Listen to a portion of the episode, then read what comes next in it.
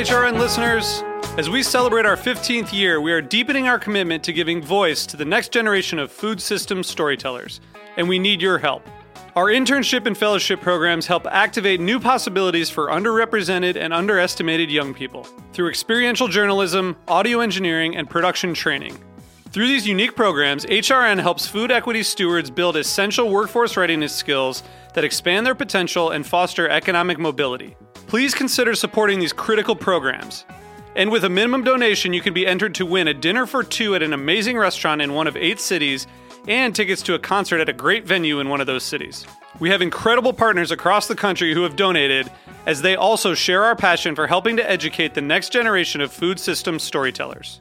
Check out heritageradionetwork.org slash 15 to donate and enter to win today. That's heritageradionetwork.org slash 15 to donate and enter to win today. And make sure you donate before March 31st. Thank you. This episode is brought to you by charlottesgotalot.com. The Queen City is a food lover's paradise and hosts to hundreds of incredible events throughout the year, including the International Symposium on Bread. Plan your trip at charlottesgotalot.com.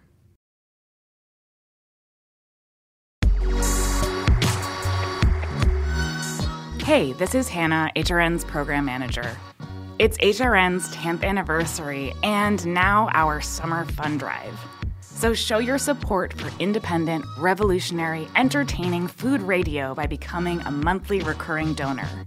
HRN is powered by a passionate community of thoughtful eaters, and we need each and every one of you to show your support so that we can keep bringing you your favorite food podcasts. It takes a village, and every dollar donated, every listener tuning in is essential to our continued success. So set up a donation for $10 every month. You'll show us that you want to be a part of a bright future for HRN. And you'll get one of our brand new limited edition Pizza Pocket t shirts. So snag your new favorite tea and show us some love, all for the price of about two fancy lattes each month. Go to heritageradionetwork.org slash donate today. And thank you.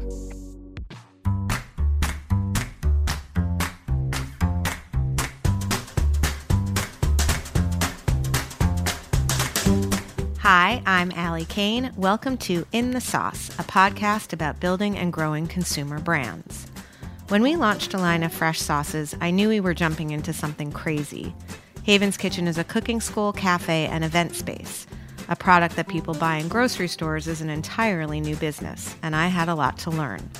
So, in my efforts to get myself educated, I started meeting everyone I know and respect who could advise me on production and distribution, sales and legal, PR, and social media.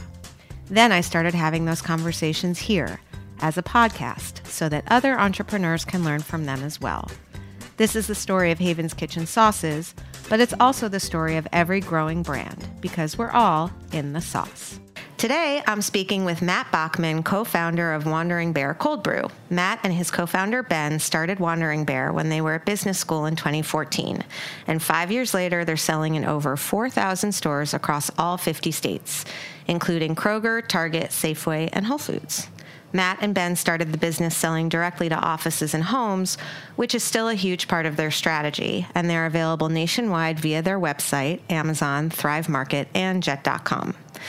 Matt, I'm so excited you're here. Um, I feel like we talk a lot about omni-channel, um, which you know is basically just like meeting the customer wherever they are and wherever they want you to be. And I feel like you're a very good example of a business that like actively thought about that early on. So. Um, I think it's going to be really helpful for all the people that are listening. So, welcome. Appreciate that and thanks. Yeah. Um, so I don't know how much you've listened to of In the Sauce. Sounds like you don't need a whole lot of uh, tips and tricks, but what we usually do is we kind of like start a little bit about you and what you were like as a kid and what you were interested in. I always, for some reason, find it really fascinating the jobs that people thought they wanted to have when they were nine and how they ended up in this job and how actually they're like a lot of similar paths, you know, like the like I, I love that. the field marketing I love the best is like Pat Jimmy wanted to be the manager of the Yankees and ended up being field marketing at you know Sir Kensington's and I think that's like he basically is manager of the Yankees you know what I mean so it's kind of Totally. perfect um, so do you remember being nine or ten and do you remember what you were like and where'd you grow up and what was your vibe Totally. Um, so nine or ten, living in Atlanta. So that's where I spent most of my childhood, Atlanta, Georgia. Um, most of childhood, I think I went in between wanting to design cars or design houses. okay So like I would my doodles probably like, Yeah. from like elementary school were filled depending on like with just car drawings, Right. like you know trucks or sports cars or whatever. I was like, are you a car guy now Yeah, it- no, I don't know. Right. I don't. I, zip zip car. right okay cool Um, all right I mean, do, yeah, I, I, lo- I love cars, but you know, Right. for their utility, Yes. um, and their beauty. Yes. But uh, no, don't own a car. Okay. Uh, New York City. Right. The, uh, but do you like in your, you know, how like when you're tired and you're a little discouraged and you need to like zone out, do you go on like car websites and look at car videos or No, so and it was it was never it was never that. So in the in the house is like a similar thing. I don't like you know browse Zillow. You're not like a real time. estate No. person, right? Um, did short short stint in real estate, but that, that's a totally different story. Right. Um, no, I think if, if I was to, to draw like the whatever squiggly line ends up at today, Yeah. it was really about like more tactile creation and creativity. Right. You wanted to make something. If I if I tie it to like something that was happening in my life Right. at that time, right? Right. Like. You know, my dad and I would go to car shows, and that would permeate in my the, the creative outlet that Yeah. would like somehow seep from that experience was Yeah. was drawing and creating and visualizing like what something could look like. What would it look like if the wheels were like as big as the center of the car? Right. Yeah.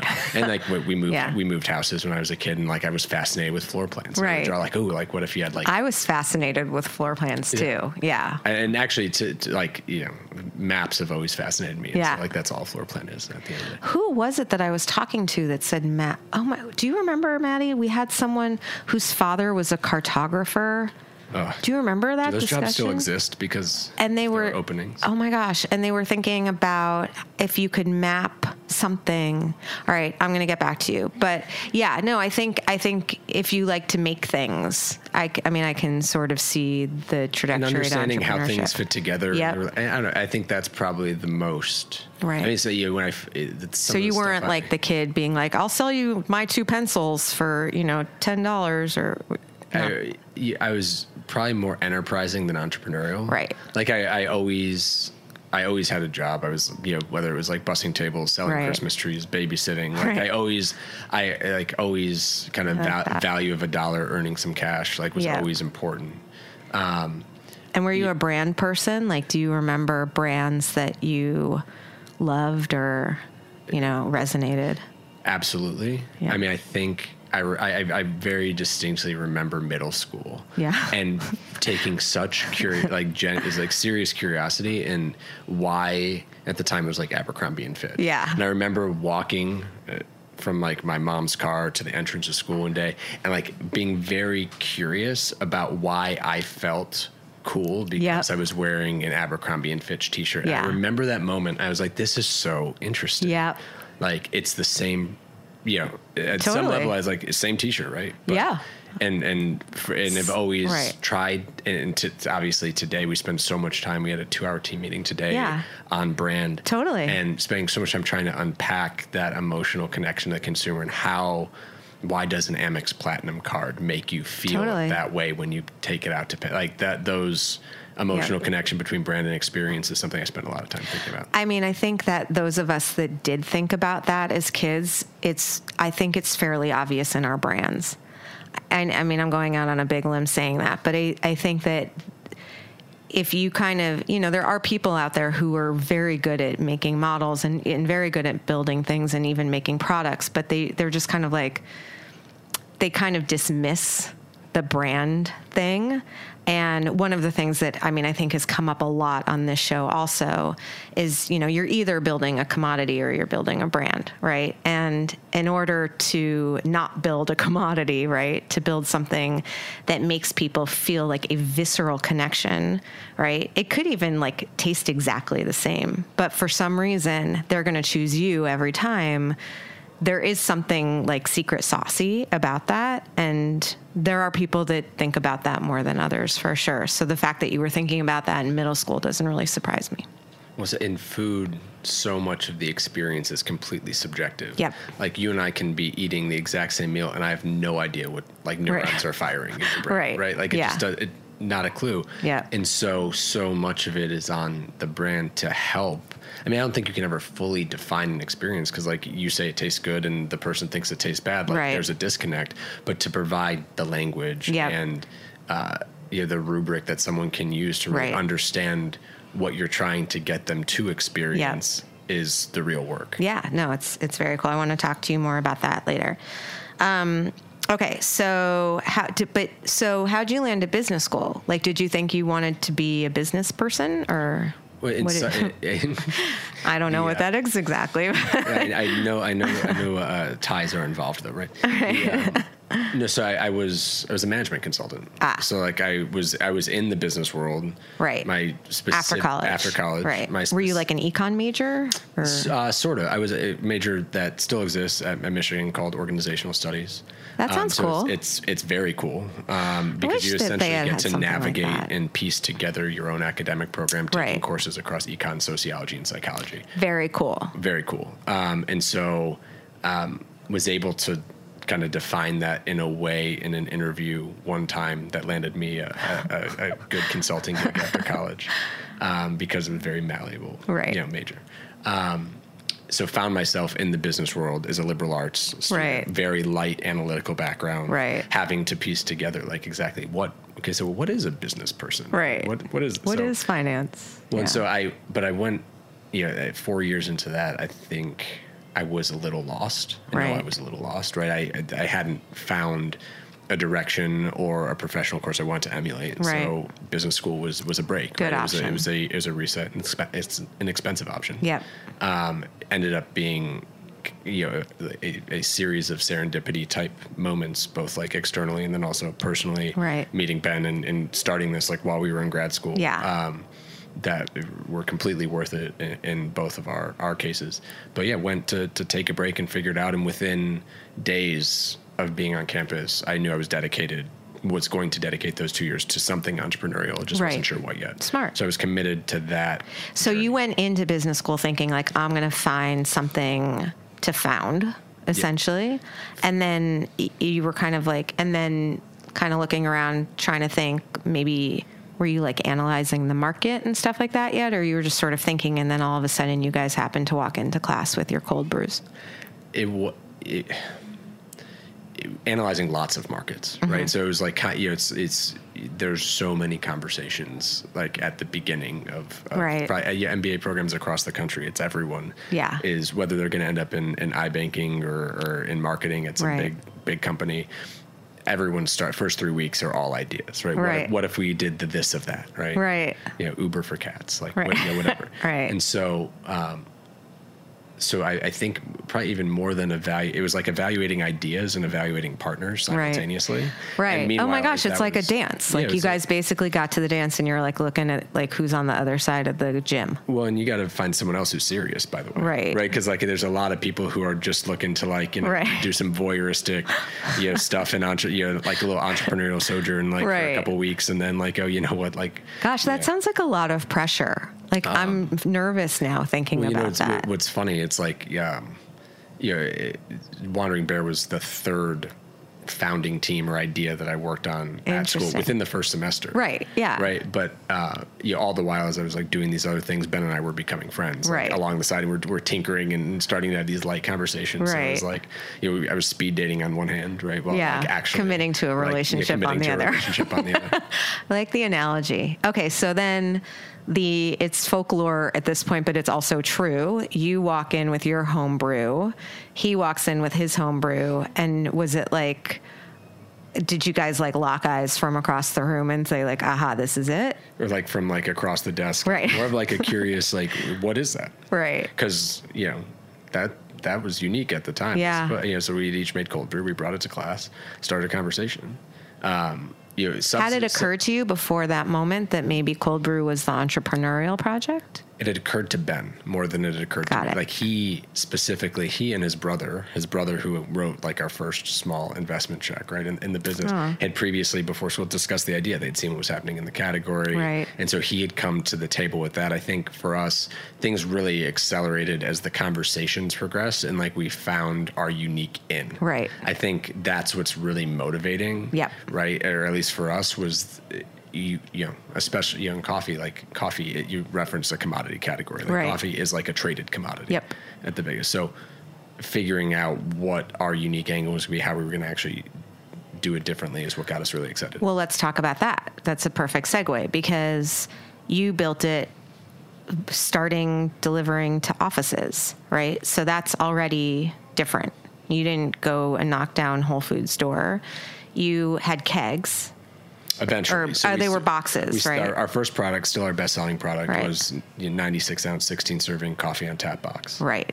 And you would just how and everyone you knew from the business world, basically you would try to get in in their offices and So I mean, that, that- that was that was a cut, yeah, like a half step down the road after we figured out how to like actually make it, package it. Right. So let's talk about that. How did you figure out how to make it and package it? uh, so kind of rule rule of food food things things generally are challenging to scale. Yes. Right. So like, we we figured Sauce it- is totally not challenging at all to scale. Yeah, we have 46 different ingredients Yeah. for five SKUs. It's totally Yeah. easy. So like 32 ounces, I'm sure is the same as five gallons. It's Eh, 50. right, 500, right. exactly. So for us, it, like the rule was always rule of 10, right? So we wanted to anything we were going to try and figure out next had to be 10 times. Right. And Oh, like at that's that point, like 10 times bigger, like we knew whatever we had done before, like some of the principles would hold, but like everything would have to be different. Totally. So we went, you know, it's like we went from 32 ounces to five gallons to 50 gallons to 500 to 5,000. Wow. And like each time it's a totally different process. but And, anyways, like yeah. at, the very, at the very beginning, I mean, it was, it was,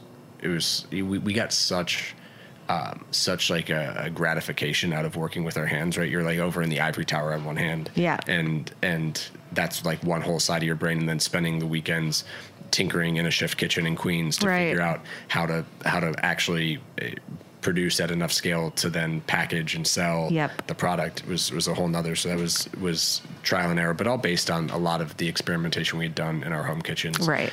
knowing broadly when it came to the coffee and things like time and temperature what mattered Right. but then um, yeah we packaged it up and called everyone we knew and said can we come to your office and drop off a sample And was your logo the same logo that it is now? a version of it D- yeah.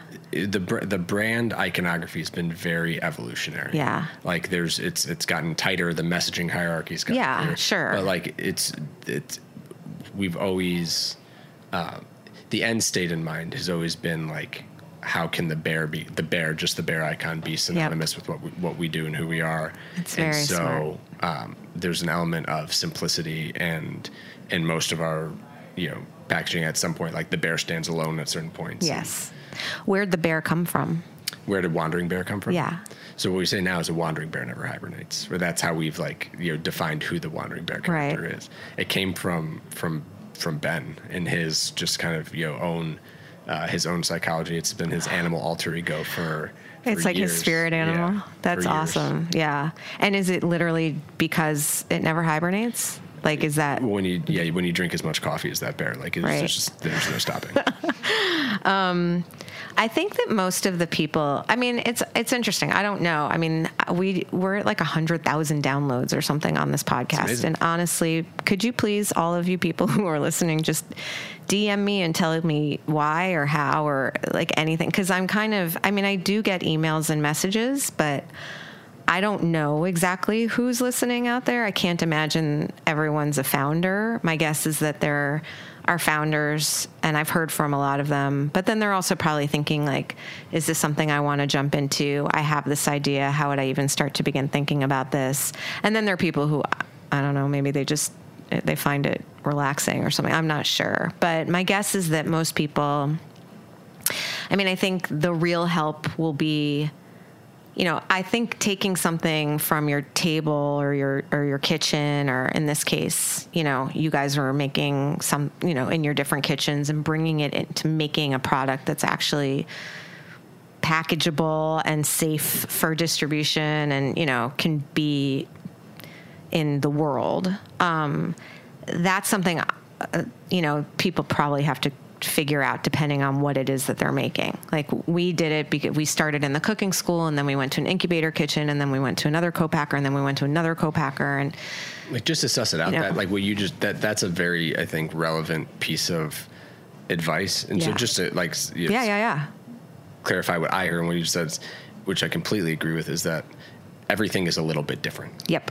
and so you know something we preach internally is that we need to be the absolute experts in our own product Yep. and that's something you really can't outsource you can outsource Right. little specifics of it Right. microbiology or Yep. the the extraction or the and you can understand and learn from what they know about things broadly but Yep. no two things are so Right. exactly matched that like if especially if you're doing something unique like for us um, the bag and box packaging and, and and getting that format at scale and Right. retail format was something that we didn't know had never been done before Right. right Right, like, yeah. at the time when our category was getting started cold brew cold coffee extraction at the scales and volumes that Yep. uh, that we now and, and a lot of the other brands in the category are now doing no one like you're, Right. you're, you're everyone is figuring this out at Yeah. the same time Yeah, and I think that's part of, you know, Maddie and I talk about it a lot with social too. Like, what, you know, there's no playbook. I mean, the purpose of this podcast is to save people maybe like a couple months and maybe a few thousand dollars.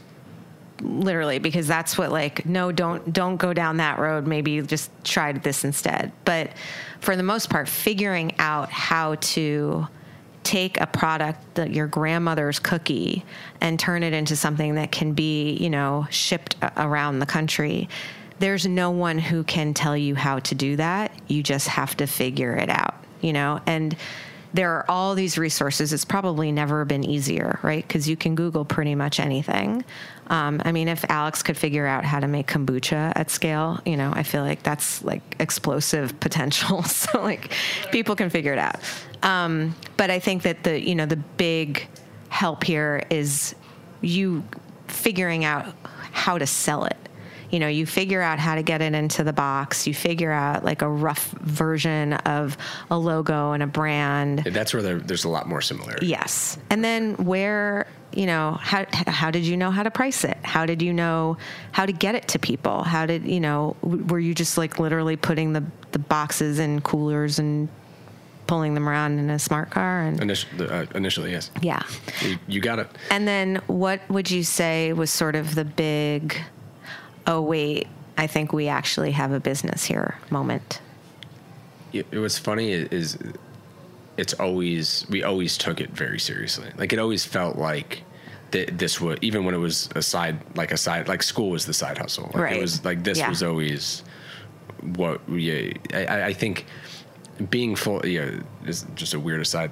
Being full time, I think, on the business Mm-hmm. and having the business be like a full time business, like in your mind, are two very different things. Yes. I think you know it's incredibly important, critical, probably, to allocate the mind share. Yep. Like on on this the priority stack, like to have whatever you're working on, that venture or the business that you're starting, be the number one thing. That doesn't mean that you necessarily need to quit your job Right. to be the case. Like it's not a full time job until you know 40 plus hours a week of Right. productive stuff can be done. Yep. So like you, it felt like a real business long before we were working even full time on it. Did you plan though on like in your brains was it like okay we're going to start with offices then we're going to go to wholesale then we're going to do food ser- like did you have kind of a map? there's a, a mix of plan and opportunism. I mean, like us- the, to an extent, like if even if you look back at some of the really early business plans and materials, like we really have followed the trajectory we've planned on Yep. pretty closely. Like the intent was always to start direct with B2B, to bring on online grocery, which was like the next step. That's where you met Um, Marissa. Yeah, that's where we met Marissa. Yeah. The um, yeah, and that retail was always going to be further down the road. Right. The one thing actually, uh, you know, that was an evolution of the plan was the amount of work we do with in in the wholesale food service space. Right. Right. And and that space has changed an incredible amount. Totally. Uh, in the time that we've been in business, the the reason you know early on. Um, you know, just I guess for those listening, we reach businesses, and you know that could be an office, a restaurant, a cafeteria, et cetera, in a number in a number of ways. But you know, big picture, either direct, right? We'll Right. have a direct account. We'll ship via FedEx or, or arrange a truck, or we'll sell through distributors. Um, the big accounts are the ones that are served through distributors and managed accounts. Yep.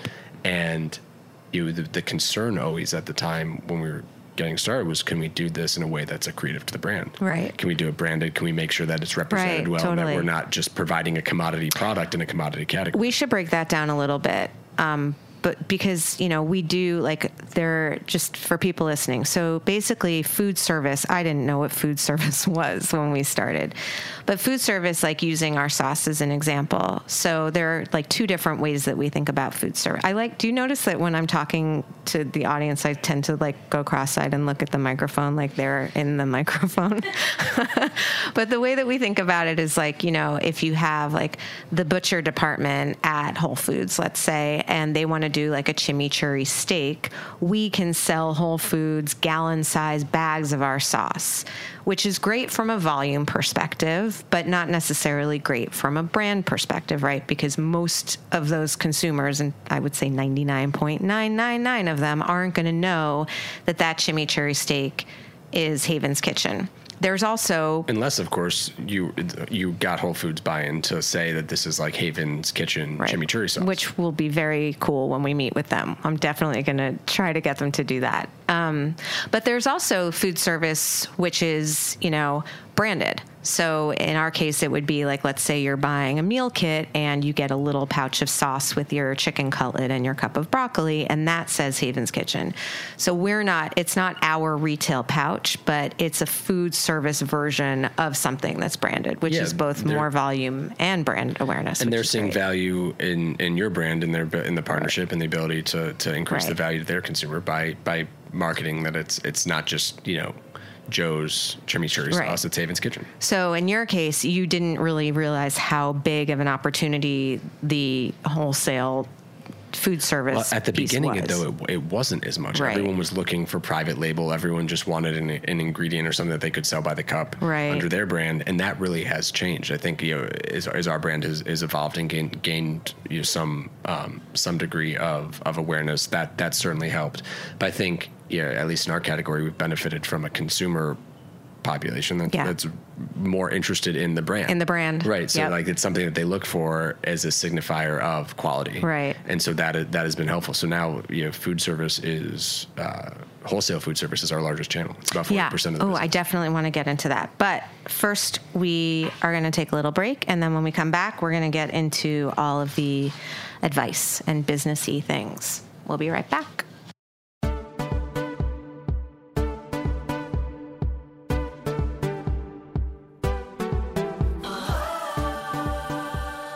This episode is brought to you by charlottesgotalot.com. The Queen City is a food lover's paradise and host to hundreds of incredible events throughout the year, including the International Symposium on Bread at Johnson & Wales University.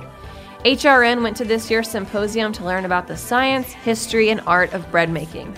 Here's what visitors had to say about the symposium.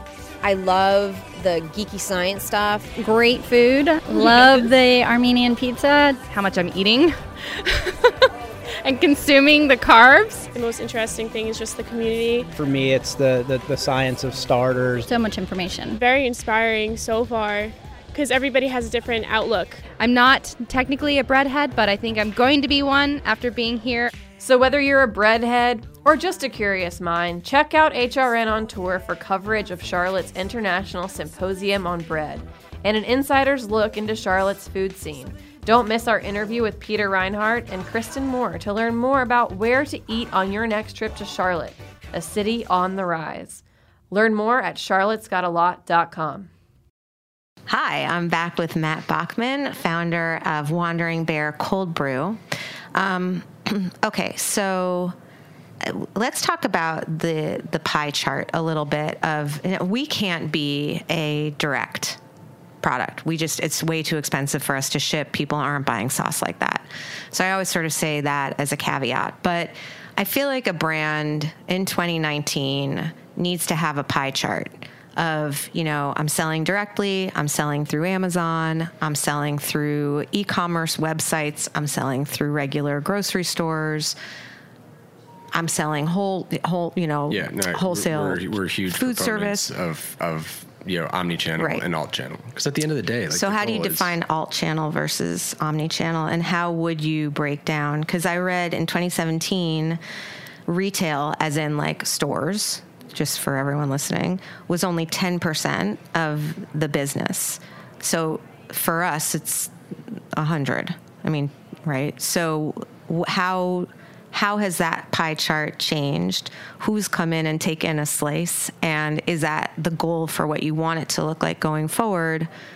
So that's So- all my questions. Of course. No, so so to answer the specific question, Yeah. retail now year to date 2019 is about 30% Okay. of, of the pie chart up from 10. And so yeah, that was because you have by big retailers too. so that was fueled by some pretty rapid Yeah. expansion went from roughly 750 doors at the beginning of last year to a little over 4,000 right, now. and that's pretty much Target and Albertsons were the big mamas. Target, Kroger, Whole Yeah. Foods, Safeway. Kroger is a big Um, one. Kroger's a big one. Yeah. Yeah. Um, and so so that evolved a lot. You know, I think is is you know, omni omni channel, alt channel. I think your your your analogy with Havens is interesting, right? So your primary channel, Right. for- and probably the primary channel for most sauce competitors, anyone you'd consider a competitor, is is grocery. And so whatever the dominant channel in your competitive set is, I would define that as primary. Right. Right. Whatever the play, the quote unquote playbook, the sales playbook was written for, that's Right. the primary channel. But you alluded to a handful of the the other ways to reach consumers. I think worth Right. taking a step back, right? What's your goal? Yep. Is is an upstart challenger brand, right? You want to attract consumers. One of the the arrows you have in, in your quiver to, to do so is to be more nimble in your efforts to reach those consumers in places that they might be willing but not Right. always looking for your product. Right. And so for us, Office was one of the early it's ways like in. so Online was a fucking way in. smart. Yeah. Well, but it, endemic to to coffee, right? There- Right. That we have a hu- yeah, every, Right. a lot of people reach out to talk about, uh, which which we love, and we'll always have the conversation to talk about how to approach. Uh, B2B sales and, and direct to office sales and all that. But like one of the huge advantages we, we have, have to acknowledge, that- right? right. I mean, they're already spending money on coffee. Yes. Right. So we're not creating a new lineup. Right. So there's so much wind at our back with respect to that. Yep. You know, those ounces of consumption that are happening in an office setting that, you know, sauce is going to be, you know, it's going to be a lot harder Right. to sell, sell balsamic to, Yeah. to, uh, to an office. But this is maybe one of the cafeteria. things, right? Yeah, and this is one of the things that I love about mentoring people that are like one step maybe behind where I am, or let's say at the same level, but maybe just in a different way. You know, I think like the best people to learn from are like right where you know like where you're going to be Whoever in just made the decision exactly. literally. But you know people come all the time and they're sort of like i have this fill in the blank thing and how do i you know how do i get more instagram followers and how do i get it into whole foods? And i'll sort of be like actually that would be a really good product to make sure is in every geriatric doctor's office across the country or that would be really good in hotel mini bars. Like there's so many ways to build it out. And again, it goes back to when we talk about this a lot on the show like, you've got to know your category. You've got to know what, not just why your cookie is really good, but you have to understand everything there is to know about cookies and who buys cookies and where people buy cookies and, and how. And it like, that's the part that maybe feels a little bit not as much fun because people really want to focus on like, but my logo for my cookie, you know? I think it depends. You know, it depends like what you know, who you are too, because I think you know I find that stuff freaking fascinating. Right. But the um, so I think and, and and to take it further, I think the intersection, right, that the center part of the Venn diagram, Yeah. right, of of that category knowledge, Right. and then the point of view you're trying to establish for your brand within that category, Yep. is how to think about alt channel or how to think about trial channel, right? It's where are you going to naturally encounter people that are, are Looking more for your likely than right. not to be looking for a cookie in your example. Right. And then what are the places that signify or provide context clues to reinforce the brand that you're trying to build? Doesn't this, does this make you feel as like la la la as I feel? That's great. It's a ton of fun. Isn't it fun? Yeah. How are, are you feeling excited, Maddie? Yeah, I'm excited. Yeah, I, I, I could just talk about it all day, you know, because every, like I was just saying to you before the show, every different guest that I have on has like a different product, a different like route, a different plan, a different way of thinking about it. And that's what makes it so interesting. There is no one way to do it. There are certain rules that that just exist, right? It's like the law of gravity. But within that, there's just so many fun things. Okay. So so let's talk about your channels though cuz I keep interrupting you. So you've got, you know, retail and you've got direct and do you make a difference between direct from your website and direct through Amazon? Yes. Yes. Do. Okay. So I mean, the way we think about direct sales, whether it's to a consu- whether it's to a consumer or a business, is like we own that full relationship. Right. Soup to nuts, payment, capture, like everything, and we manage the fulfillment almost always through FedEx. Got it. And those are primarily the office, like big boxes with the majority Right. yeah the majority of that for us is office i mean we have a, a solid base of of direct to consumer accounts however we are actively transitioning them over to amazon Right. it's right. better for the consumer Yeah. And I don't think you have as much, you know, uh, the thing about, I think owning your consumer is a little bit. There's a lot of brands I feel like right now out there who've decided that they're food companies or tech companies because they own their consumer, quote unquote. And I'm sort of like, eh, kind of. You don't really own your consumer. We've like you might have their information. And I say we're transitioning them to Amazon. The reality is we're transitioning them to whatever mode of direct delivery, if that's what they want, is going to be cheapest for them. Right. Right. In terms of delivery costs and who's running what promotion. I mean, at the end of the day, we and I co- coach our sales team in this. Like our job is to play referee, and we're the referee, and every call's made in favor of the consumer. Yeah. And like it's you know I love that we're not supposed you know we don't prioritize uh, or prioritize partner one partner over another like we, Right. we, we want our product to be as available to, to consumers as it can be and we want them to find it however is best for their shopping routine Right. Which is a big reason why retail became such a big piece because such a huge amount of basket is still spent in brick and mortar retail. Totally. And they say, I mean, I think like, because, you know, I'm sort of like, I'm like the Luddite who's like pounding on the pavement saying, like, okay, fine, even if stores. 20% of, you know, all grocery sales by 2025 that are going to be 80% are in brick, brick and fully mortar. exactly and by the way cold products fresh products like there there's more than 80% Well, right and, and for, forget that like you're there's also a, a large percent of the population that legitimately enjoys going to the grocery store. yeah more so millennials too i mean i have to say like that's the research they One enjoy the original the, the experiential retail Yeah, concept. I mean, exactly. like, it's it's it's That's so suddenly on funny. trend again. Right. what goes around comes around. I'm 47, so I'm like just waiting for like certain things to happen because I've seen them happen before. Um, okay, so so you I know that you kind of always knew in your brain that you were building a business.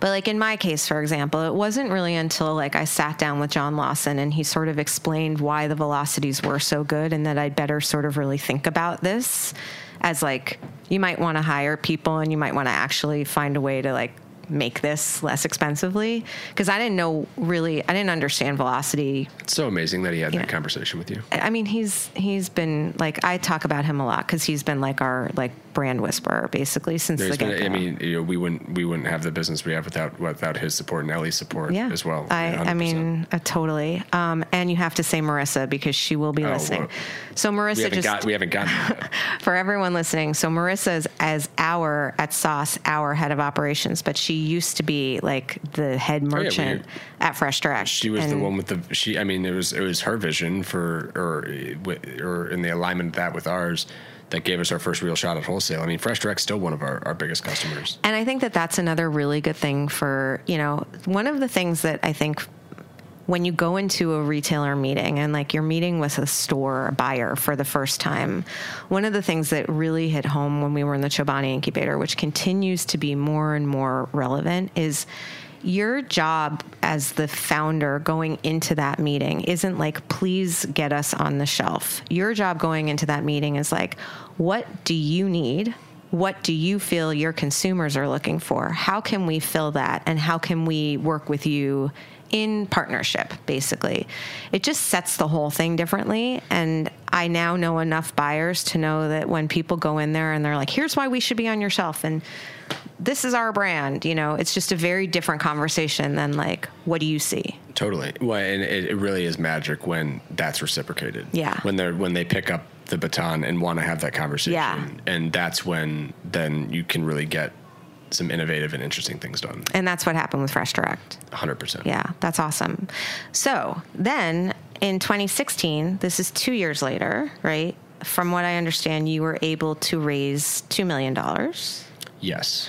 And what I thought was kind of unusual, if my research is right, is that you found some like institutional investors at that stage. So I think that's really impressive, right? Because you were still early. You couldn't have had crazy sales at that point. No, I mean just really good proof of concept. I think. Right. I mean, Fresh Direct again was a huge part of that. you Right. know, I mean, it's been- so so core to the starting of the brand. Um, we were able. Yeah, what's been what's interesting about the funding space. Yeah. and like yeah, the answer of like should I raise money and, and do I like it's totally again other- to- yeah. totally different thing, totally different answer for everyone. For us, was absolutely the right decision. Yeah. Um, and and we're lucky, yeah, and anyone starting a food business today is lucky because this capital bridge Yep. down to early stage has been built that Yep. was not previously there. Um, you know, our first uh, first institutional investor, still one of our largest investors, uh, AccelFoods. Yeah. they built a Lauren fund. was on here. Oh, was she? Yeah. that's amazing. Um, Yeah. The uh, so Lauren's on our board. Yeah. um, and she's fantastic. And uh, you saw the vision along with us in Right. those early days. They'd built a fund specifically to invest. So they led the the, the round you're referencing was our uh, Series Seed, right? Like Right. the first first you know Yep. equity capital that we raised. Um, since raised a Series A to continue funding the growth. I mean, Yeah. I think it's a strategy, Yep. right? And, and I think you need you both uh, to understand what your goals are, and you need to be okay with you know, the the pros and cons Yeah. with taking outside capital, with inviting, well, welcoming, and really embracing other voices at the Yep. table versus fighting them. That's like an absolutely that that level of collaboration Yep. is absolutely critical. Yeah, and trusting that you know. I think it's just a mutual trust thing. We've actually had. I've had a bunch of. I had Sarah Foley from SWAT on here, and I had Lauren.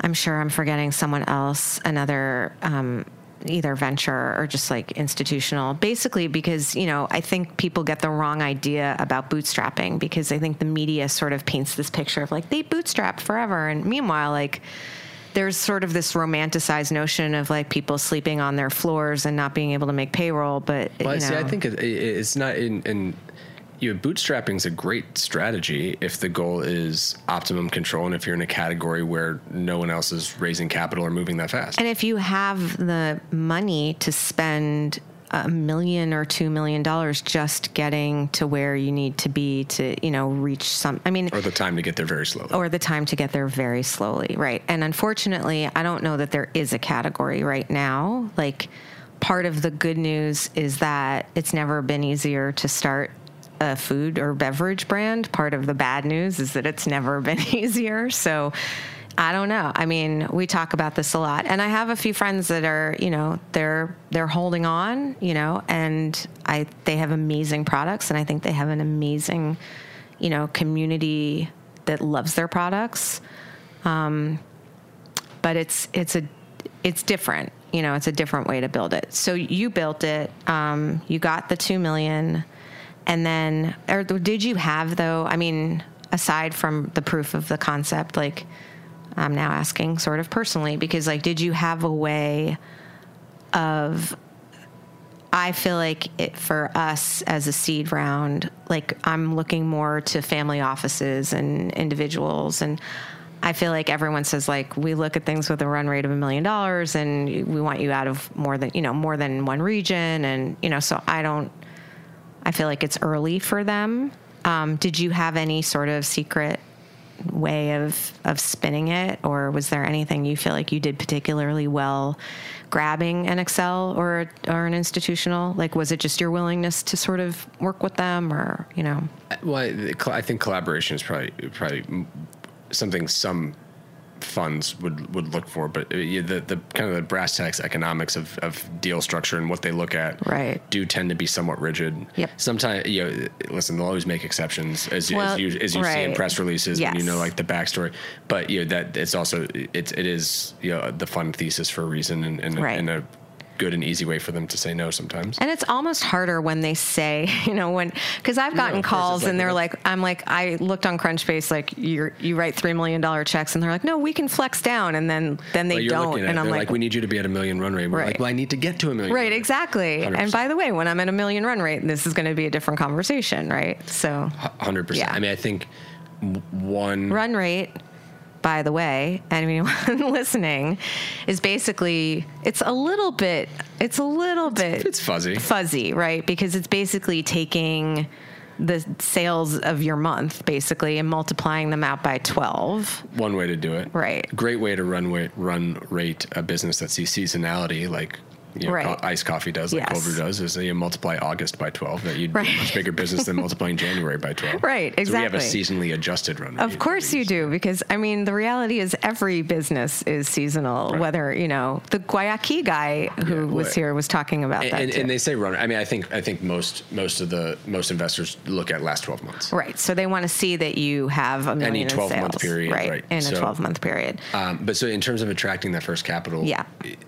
You need to be. And I think one thing that benefited us is we had a point of differentiation that that people uh, both in the in the route to market to office and in the product set that we were able to tell like uh, compelling Right. story around about why that mattered and could ultimately become relevant and scalable in the space. And speaking of that, my guess is that in 2016, cold brew as a category was probably sort of like interesting and, and sparky for people looking to give, Yeah, you know. and that fueled an incredible surge Right. of, of entrance into the category. And how is that feeling now? Right? Like I actually we had um, we had Alex who started Pilot Kombucha, or you know. Um, Anita, who started um, Anita's coconut yogurt. I mean, when she started coconut yogurt, there was no non dairy yogurt. Literally, it was like soy dream or something. Now, almost overnight, there's like a massive set. And it's a similar kind of situation. I think cold brew is a little more regional, if I'm not mistaken. Well, like, I mean, still, and I think that's you know, one of the great things about coffee is you have this mix, right? Of Right. you know, hyper local to regional to national, Right. and mimicked across like the Whole Foods in the different regions, right? Yeah. You can see something different, and it's Yeah. one of the awesome things about the category. Um, yeah, so I mean, there there was a period in time, I think, you know, summer 2016. I'd have to ask, Ben, 2016 or maybe even 2017, where it literally felt like every morning we were waking up to a news alert, like a press release of a another new cold brew, right? and that certainly has slowed down. Yeah. and and retailers are picking Their, know, their picking horses. their horses Yep. and, and being slower to change things out and giving brands time. And so we're at we're at a, an interesting point in Right. the category, but but one where frankly I think we've seen an incredible amount of benefit from the diversity in our channel mix. Right, that's So awesome. I'm not even sure we I fully answered that question. So no, I mean, listen, there's no way to. It has its no about the, about the channel mix. I think we Oh, yeah. I probably didn't let you answer that question. I'm like looking at my notes and I have so many other things I want to ask you, and my eyes on the Let's, clock, too. let's go. Um, okay, so um, let's talk. A li- ah, uh, okay, let's talk a little bit about um, going into new markets, right? Because um, you know we talk a lot on the show about like core and more, and like really owning your home base and like crushing your region, and then slowly breaking into other regions. We're about to launch in 90 some odd stores in the Midwest and another 90 some odd stores in the Southeast. And we're all, frankly, a little bit terrified because Maddie's got to start running like dark ads and we have to like build a ground game. You know, so much of what we do is demos in the field we're not going to have the control. They don't know us. Like we're a cooking school. We're pretty well known in New York, but we're, do you have any like really good advice for? I mean, launching in regions where you you don't have home team advantage a little bit. From our experience, Yeah. the uh, the most action the most actionable thing I can probably say in a couple seconds Yeah. is really commit or don't do it at all. Right. And and the reason I say that is is it is, it is much harder to manage business outside of your home market. Yep. Especially if you're doing this, I don't know what you know, the retailers are that you're working with for the for, Fresh time in the fresh market. Right. So uh, fantastic, great, great retailers Yeah. with with you know a consumer that's looking for this type of product. That's Yeah. fantastic. But you know the uh, I think I guess the appetite to to wait things out and wait for results Yep. is relatively short. Yep. And Yeah, you know, I, like- I think so. There, there, there's this constant tug of war between strategy and opportunism. Opportunism purely as itself isn't a strategy. The preparation Mm-hmm. Right. to be ready for the opportunism and to take advantage of the good opportunities as they come about is the real nuts and bolts. I think of of a good strategy is, is being malleable. And there are things Yep. over our history that have come across the desk. Um, Yeah, we didn't expect the fresh market. yeah, and like, listen, sometimes you get a good opportunity. Yep. Right, Freshmart probably second biggest retailer reporting into SPINS, like Yep. the, the natural channel, you know, uh, record of truth for who, Yeah. who's winning and losing, right? Yep. And like that's a, that's a great retailer to pick up. That's a, that's a major coup. Got to go after it. Got to Right. support it. Then the question becomes, what do you do with that? So now we're in the fresh market. We're in the Mid Atlantic region. We're in a little bit of the Southeast. Yep. Like, how do we? I think they have a store on Long Island. Like, how do we? Like, how do we take advantage of this? Yep. I mean, and and that's the thing. Like we're, you know, we, you know, you make a decision at some point. Like, all right, we're gonna we're gonna really do this thing. You know, we're gonna take in the money. We're gonna build the team. We're gonna like really figure this stuff out. And I mean, for us, it's basically like digital and ground, you know, and we're just putting a ton of resources into trying to figure out the best way to reach people through Instagram and pretty much through Instagram, I'd say. A little fa- a little Facebook and then really building out like best practices of demos and showing people how to use the product. But other than that, you know, there's not all that much that you know, I mean, it's hard also to do national advertising when you aren't available nationally, you so know? here here's like the the one I guess benefit, right? Yeah. Positive of, of specifically what you're talking about in that example is it is contained. And, Yeah. and you know it's really hard to do nationally is both pay for and run a national demo campaign. right. Right. right And create any sort of density Yes. in, in frequency you know, if you're trying to demo at four thousand stores. Yeah. Or even nationally at Whole Foods. I mean Yeah. four hundred stores. I mean Yeah. that, that is just a lot of activity that's incredibly expensive. Yeah. So you're talking fresh market, you know, ninety of hundred and sixty Yep. Kill it like Yep. absolutely kill it right you that that is a small enough chunk where you can Yep. really support it where you can be hyper targeted in your advertising uh, online Yep. and and really work to build um, to build that case study of success that you can replicate i mean now actually executing that's the hard part right Yeah. staying staying focused and saying you know okay we said yes to fresh market that means that we actually aren't going to have the resource to do fresh market well and go after Right, you know, sp- Right. another great one Yep. Yeah.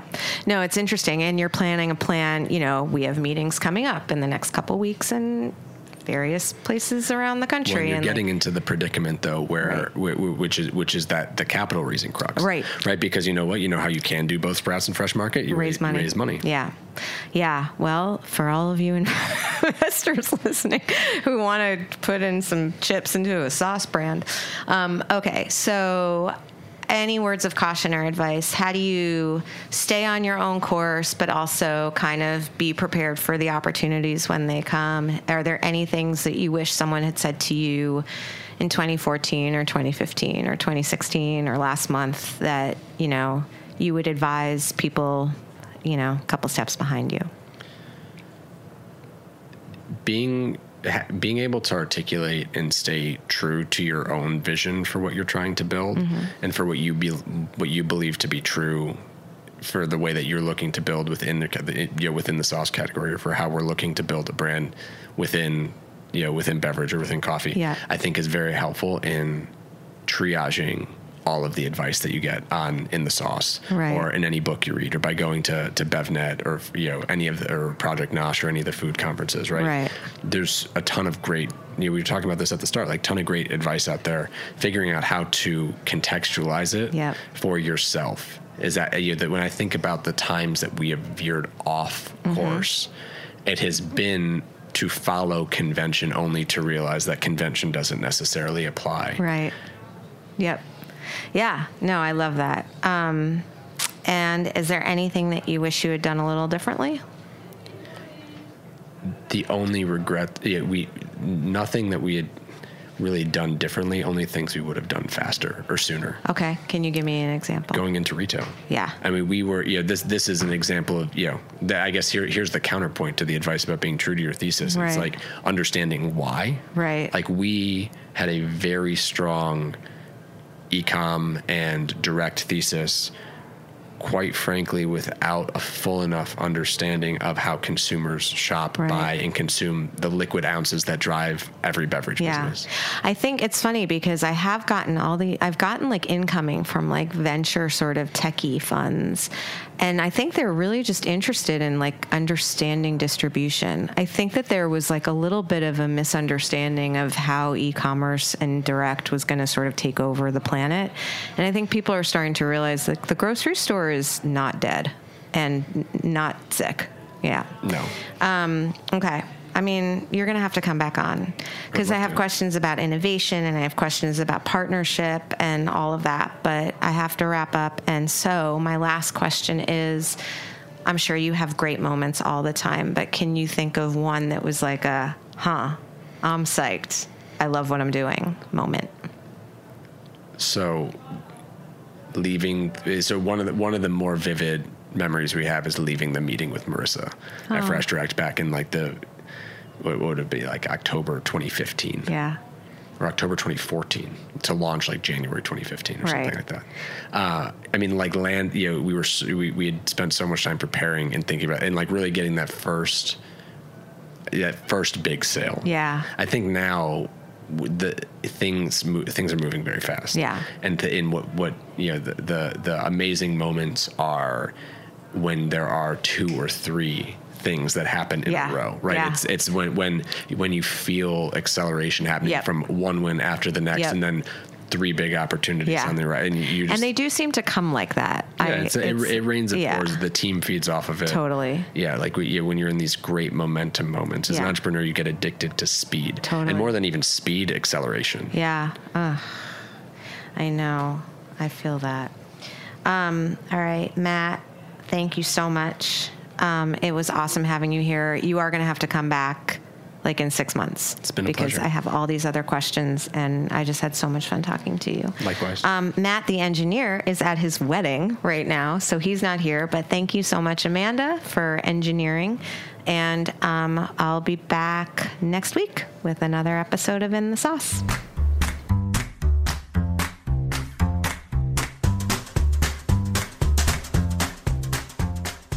Thanks for listening to Heritage Radio Network, food radio supported by you. For our freshest content and to hear about exclusive events, subscribe to our newsletter.